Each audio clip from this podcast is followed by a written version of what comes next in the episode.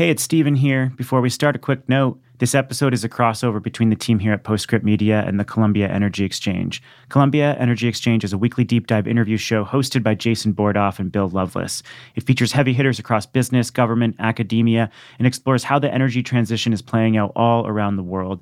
We help make the show. We love working with the team. And I think it's different from other energy podcasts because of its depth on both oil and gas and clean energy. And you'll get a taste of that in our episode this week on the geopolitics of the energy transition. So go find Columbia Energy Exchange where you get your pods and enjoy this episode. From the studios of Postscript Media and Canary Media. And we begin with that breaking news. President Biden warning Vladimir Putin a Russian invasion of Ukraine would bring swift and severe costs. U.S. officials saying a full scale Russian attack could come within days. The diplomatic showdown between Europe, America, and Russia is intensifying, and military conflict in Ukraine could be imminent. Russia's been sending lots of signals, including amassing troops on the border, that they are contemplating taking aggressive action toward Ukraine. Russia fears Ukraine is getting way too close with the West, and Vladimir Putin is threatening to invade the country to stop the perceived threat. There are more than 100,000 Russian troops along the border with Ukraine practicing military exercises, and now there are thousands of U.S. troops in Eastern Europe. Tonight, an urgent last ditch effort at diplomacy. President Biden holding high stakes talks with Vladimir Putin, seeking to stop a Russian invasion of Ukraine, which the U.S. says could happen in the coming days. So there's a dance of diplomacy and deterrence going on. Jason Bordoff has been watching that diplomatic dance in the lead up to the conflict, and it's been tied to the geopolitics of energy. Some NATO countries, including the US, are sending military equipment to Ukraine. Germany held back. It's now threatening sanctions if Russia invades, but allies have been concerned with Germany's hesitation. And that hesitation is partly due to fears over gas supply. A major sticking point Nord Stream 2, a more than 750 mile natural gas pipeline being built between Germany and Russia. Yet Mr. Biden warns that won't happen if Russia invades. There will be no longer a Nord Stream 2. We, we will bring an end to it. President Biden is threatening to block a major pipeline that would feed Russian gas into Germany. He can take that hard line because America has plenty of its own gas. Europe does not. Europe depends very heavily, it has for a long time, and that really hasn't changed on Russia for anywhere to a third to even 40% of its natural gas consumption. You can replace some of that, uh, but it's just too much of Europe's energy supply. If you had a complete cutoff in Russian gas exports to Europe, there's almost no way to make up for that. There's just not enough molecules, there's not enough natural gas uh, around the world. So there's a dependence there. For decades, Germany has invested vast amounts of money in renewable energy in the hopes of cutting dependence on imported fossil fuels. But it's more tied to Russian gas than ever, exposing it to supply disruptions and extreme price volatility. And right now, says Jason, we're seeing the new geopolitics of energy play out, a time when the clean energy transition might actually strengthen petrostates like Russia, before finally changing who wields the power there's a multi decade period where the old geopolitics of energy are layered on top of the new geopolitics of clean energy. And we're going to have to address the risks, challenges, opportunities around both. This is the Carbon Copy. I'm Stephen Lacey. This week, the messy and confusing geopolitics of the energy transition. We're joined by Jason Bordoff, who leads Columbia University's Center on Global Energy Policy. He'll explain how conflicts and alliances over energy may play out in surprising ways as we draw down carbon emissions. Faced with the surge of distributed energy resources, electric cars, and grid constraints, utilities are ramping up dynamic pricing, but the results are mixed. If utilities don't implement rates correctly or transparently, it could be a major roadblock for the energy transition and a headache for customers. On June 13th, Latitude Media and GridX will host a Frontier Forum to examine the imperative of good rate design and the consequences of getting it wrong. Register at the link in the show notes or go to latitudemedia.com/events. Clean energy and climate tech are policy driven industries, and anyone working in this field touches local, state, and federal policy in a very real way. And that's why you should be listening to Political Climate, a podcast from Latitude Media and Boundary Stone Partners that delivers an insider's view on climate policy and politics. Every other week, co hosts Julia Pyper, Emily Domenech, and Brandon Hurlbut cover the nuances of government funding, regulations, backroom negotiations, and the election, of course.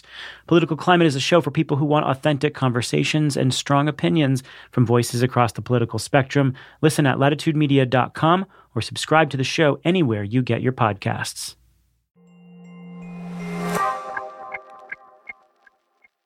Jason, tell me who you are. What do you do?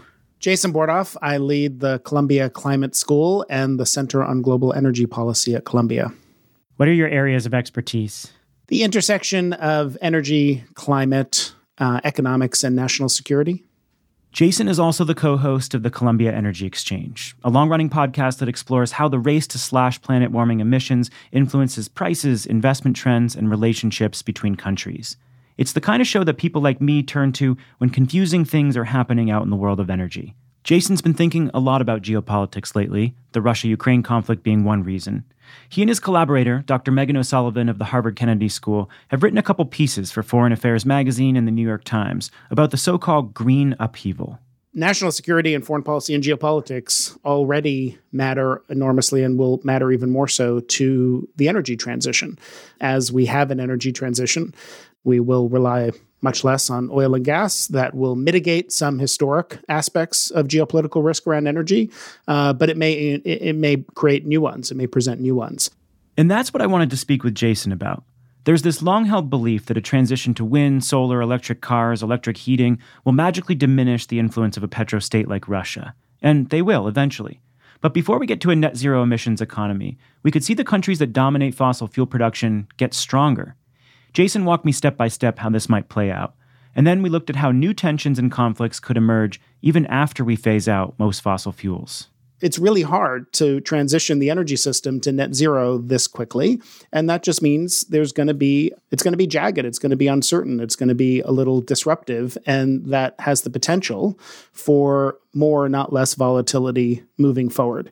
When you have volatility in energy markets that's harmful economically. It hurts people at the pump in their in their pocketbooks and wallets with their heating bills and it's not really good politically. Politicians will want to step in and uh, and do something about that. There's relatively little that policymakers can do about energy price volatility in the near term, and we saw that recently with high gasoline prices in the United States that prompted the Biden administration to release oil from strategic stocks. But most of what they were doing was reaching out to Riyadh, to Saudi Arabia, and saying, "You have the ability to put more oil in the market quickly. Can you please do that?" Over the long term, we want to take steps like reduce oil and gas demand, increase in electric, eh, invest in electric vehicles, in fuel economy, but you can't do that in the in the near term. So you turn to the countries that have the capacity to quickly ramp up and down supply. Those tend to be state controlled. So that's one reason why a country like Saudi Arabia or potentially Russia has an ability to be more influential in a process of a messy transition that may see more volatility moving forward.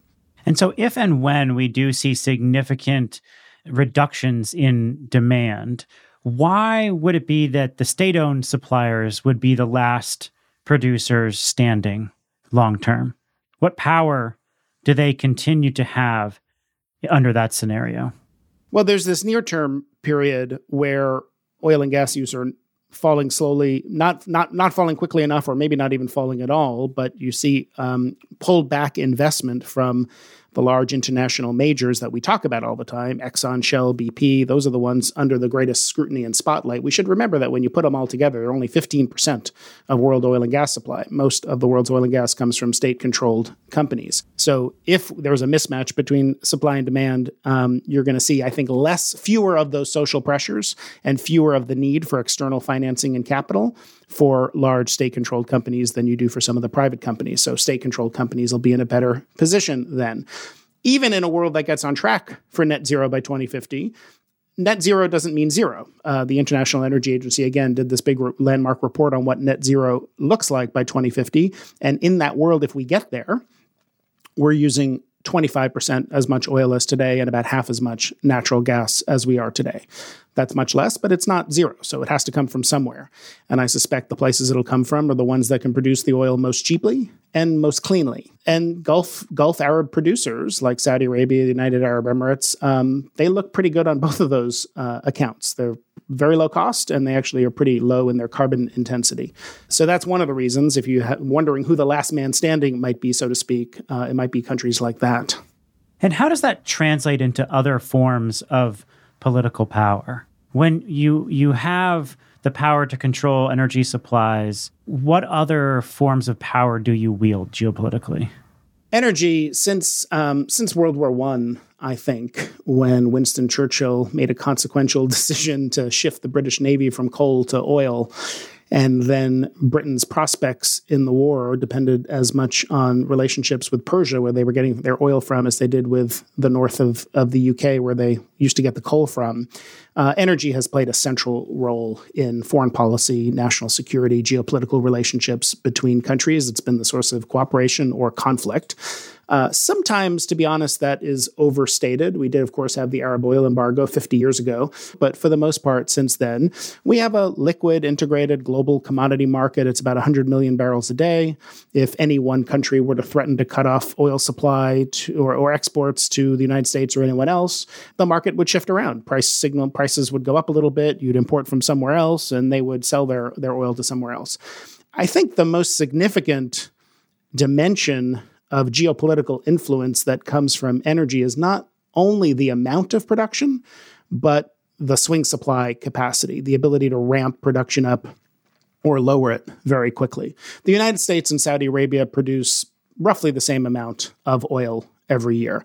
I think it's fair to say that Saudi Arabia has more influence in global geopolitics because they are the only country, even though shale can be ramped up and down more quickly than traditional oil, they are the only country that intentionally, at a cost to themselves, withholds withholds oil from the market that they could be selling in order to be able to play a balancing role and field that call from Washington or anywhere else from a consuming country, which says, We're concerned about high oil prices. Can you help us out and do something about it? Put more oil on the market. That's called spare capacity. And presidents of both parties, Republicans and Democrats, have picked up the phone and called Riyadh when people were concerned about the state of the oil market. And inevitably, if you're in diplomatic dialogue with a country and you want something from them, they're going to want something from you.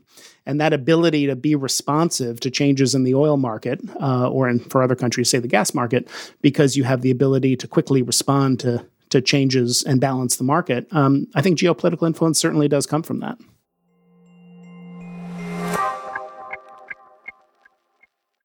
Mark your calendars for June 13th at noon Eastern. That's when Latitude Media and GridX will host a live interactive discussion on implementing modern utility rates. Dynamic rates are vital for motivating customers to electrify, adopt DERs, and embrace demand flexibility. Utility rates could make or break the energy transition. So, how do we do it right? Join Latitude Media's Stephen Lacey, GridX CCO Scott Engstrom, and economist Ahmad Faruqui for an in depth discussion on the future of rates on June 13th. Register for free by clicking the link in the show notes or go to latitudemedia.com slash events. I'm Julia Pyper.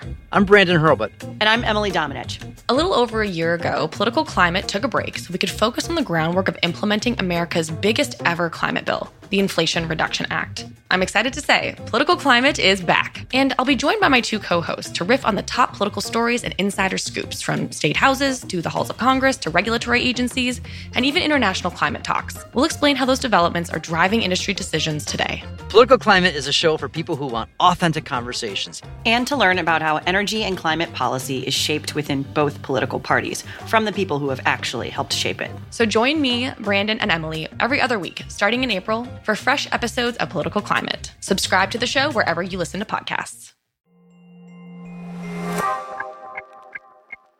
Support for non fossil energy crosses traditional political boundaries. One reason is because it's often framed as a national security advantage. The more local wind, solar, geothermal, batteries, biofuels, and hydrogen you build, the more local and secure your energy supply becomes. There's a lot of truth in that, says Jason. But this simplistic framing ignores all the other ways the energy transition will create vulnerabilities and conflicts trade wars, disputes over critical minerals, and, as we heard earlier, price volatility that strengthens petrostates in the midterm. So I asked Jason in a net zero world, where will the risks be lower and where will they emerge in different ways? A clean energy world is, in many respects, going to reduce the geopolitical influence of energy because it's inherently more local. Um, we know that a clean energy world is going to be a much more electrified one than today. Things like transportation and heat will, much of, maybe not all, but much of that will be electrified. And electricity is just more local. Most electricity is produced locally. We don't transport electricity over high voltage transmission lines halfway around the world. It doesn't make any sense. Uh, the International Energy Agency, for that reason, projects that total global trade in energy in a net zero world is around just over one third what it would be otherwise. So that's much less global trade, and trade and energy is where a lot of those geopolitical dynamics uh, come from. In a net zero world, the things that are being traded are different, much less oil and gas. Much more hydrogen, uh, so another kind of fuel, and those fuels can be subject to similar risks of problems in um, you know uh, the Strait of Hormuz or somewhere else, uh, conflict at the seas, or or um, or other the same kind of risks that we worry about with fuel today might apply to low carbon fuels if they're globally traded. And then the second is critical minerals. And um, we do see today rapidly growing need for lithium and for cobalt and for rare earth elements. A small number of countries dominate not only where those are mined and produced, but where they're refined and processed, particularly that is in China. And that is a source of influence for those countries, but probably not in the same way that I think dependence on, say, you know, one country like Saudi Arabia is for oil.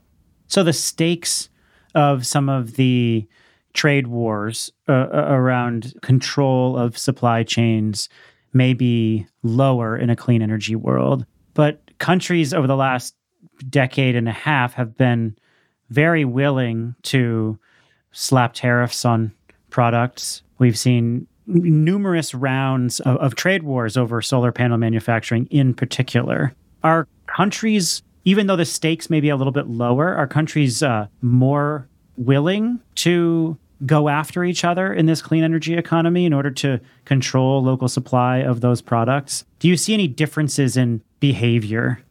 There are many differences, I think, that we'll see in a clean energy world with global trade. And in some ways, if you think of forces of globalization, which are already in retreat today, forces of populism, forces of anti globalization are on the rise.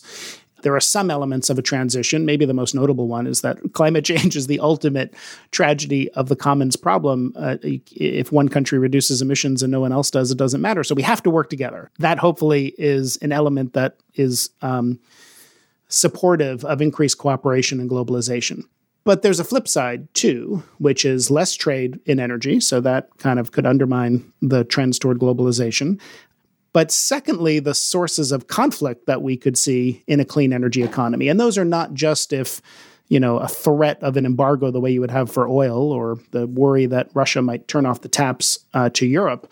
We could see that from climate policy itself. So you see in the European Union now the interest in saying if we're going to impose a carbon price on our in energy intensive industries like aluminum or steel or cement, we want to make sure imports are paying that same price and we're not competitively disadvantaged. So they want carbon border adjustments. Well, uh, the I was I, I hope the United States is doing as much as Europe and we're working together with them, but if we don't pass Build Back Better and don't do lots of other things, you could imagine hypothetically that Europe actually imposes carbon border adjustments on the US because we're falling short of what they're doing on climate. And then that that climate tool policy tool itself becomes a source of tension it seems a little extreme today, but maybe not in the future if we really are not tackling this emergency where more coercive measures like sanctions are applied. Right now, we're using sanctions on Iran to compel Iran not to produce a nuclear weapon. Is it totally far fetched to think five or 10 years from now a country uh, is using the threat of economic sanctions to compel countries to take stronger climate action or stop building coal power plants? Um, I think that would be extreme today, but I, I could see that coming uh, potentially down the road as the urgency of the climate crisis becomes more evident to more and more people. After many decades of talking about a hydrogen economy, suddenly a lot of people are truly revisiting the the concept of a, a clean, cheap, abundant hydrogen uh, as a you know seasonal storage mechanism for variable wind and solar and also to be fed into existing gas infrastructure. A lot of large gas companies are really thinking about the use of hydrogen as a feedstock. And so we're in this world now where we could see incredibly large historic investments in hydrogen. Many, many of those investments could come from existing petrostates, and as you say, could turn them into electrostates. How could that happen? We need to get to net zero much more quickly. That's going to involve a lot of electrification, but it's not everything is going is going to be electrified. It's hard to electrify steel or cement or heavy industry, maybe parts of heat in a city like New York, you know, massive skyscrapers, how you heat them. Uh, we already have this built infrastructure of pipelines that maybe could be used for lower zero carbon fuel uh, rather than, say, for uh, traditional natural gas. Um, and some other forms of transportation. Like if we decarbonize marine shipping, we may well use a fuel like ammonia. So we need electricity and we also need fuels. We need electrons and we need molecules. And we need to make those molecules low, very low or zero carbon. And that's where tools like hydrogen and ammonia come in. You can make hydrogen with zero carbon electricity. Most of that will be renewables. Some of it may be some other sources of zero carbon electricity. Uh, and so you to to be a leader in the low carbon fuels uh, industry, you, you need low cost zero carbon electricity, and countries in North Africa, uh, some countries in the Middle East, country like Chile, uh, places that have really cheap wind power or really cheap solar power, they may have the ability, particularly with improvements in technologies that bring down cost of things like electrolyzers to make hydrogen, they could produce um, produce these fuels most most cheaply. There are some that may be able to do it uh, by continuing to be very low cost producers of natural gas and then using natural gas with carbon capture to make the hydrogen. That's what a country like Qatar, which has very cheap natural gas, wants to do. The question then is what does it mean to be a globally dominant player in these fuels? Because hydrogen is much harder and much more costly to move around the world than putting oil on a tanker is. So um, hydrogen might get moved long distances, say as ammonia. It can be re- re- reconverted then into uh, hydrogen. But it's more likely, I think, that hydrogen, if we're using it in a meaningful way, is going to be produced and consumed more locally to where it's needed. Uh, and then you might think about where the renewable resources are the best. So you could imagine countries in the Middle East or elsewhere becoming large uh, producers of these fuels uh, and having regional trade of it. Let's bring this back to Russia, which certainly has a lot of power as a petrostate. Um, how much power will Russia have going forward? And when will the kind of fossil fuel based power that Russia is wielding now, how would that potentially wane in the future?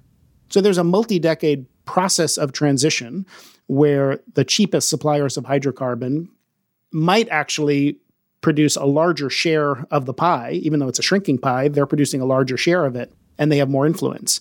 And that influence may not wane until the pie gets really much smaller. So the end state is uh, to depend on these fuels much less, and that is going to reduce the geopolitical influence of countries like Russia. I think some countries might find other sources of geopolitical influence. The way in which great power relations between the US and China and Russia, you know, might be reshaped. Who will be the winners and losers? The United States, for example, is the world's um, largest producer of oil and gas. It also has the capacity to really be a leader in many clean energy technologies. It has great resources for carbon capture. It can easily has the resources to lead in a low carbon fuel uh, economy like hydrogen and ammonia, as well as renewables. Um, it's going to be, I think, harder for a country like Russia to make that transition. So they may be more of a loser in a transition. And in terms of how long it will take for that power to wane, that really depends on how quickly we move away from oil and gas towards zero carbon energy and meet our net zero goals. And we want to be doing that much faster than we are today, hopefully by 2050. Again, we are nowhere close to being on track for that today. Jason Bordoff, a real pleasure. Thank you. Thank you. Jason Bordoff is the founding director at Columbia University Center on Global Energy Policy. He's the co host of the Columbia Energy Exchange, and you can go and listen and subscribe to Columbia Energy Exchange wherever you get your podcasts. We work with Jason and his co host Bill Loveless on the show. It should definitely be in your rotation. The Carbon Copy is a co production of Postscript Media and Canary Media. Our producers are Jamie Kaiser, Alexandria Herr, Dalvin Aboagye, and Daniel Woldorff. Ann Bailey's our editor. Sean Marquand mixed the episode and composed our theme. Original music came from Echo Finch and Blue Dot Sessions. Please give us a rating and review wherever you get your shows. It's super helpful to us, and we will see you here next week. I'm Stephen Lacey. This is the Carbon Copy.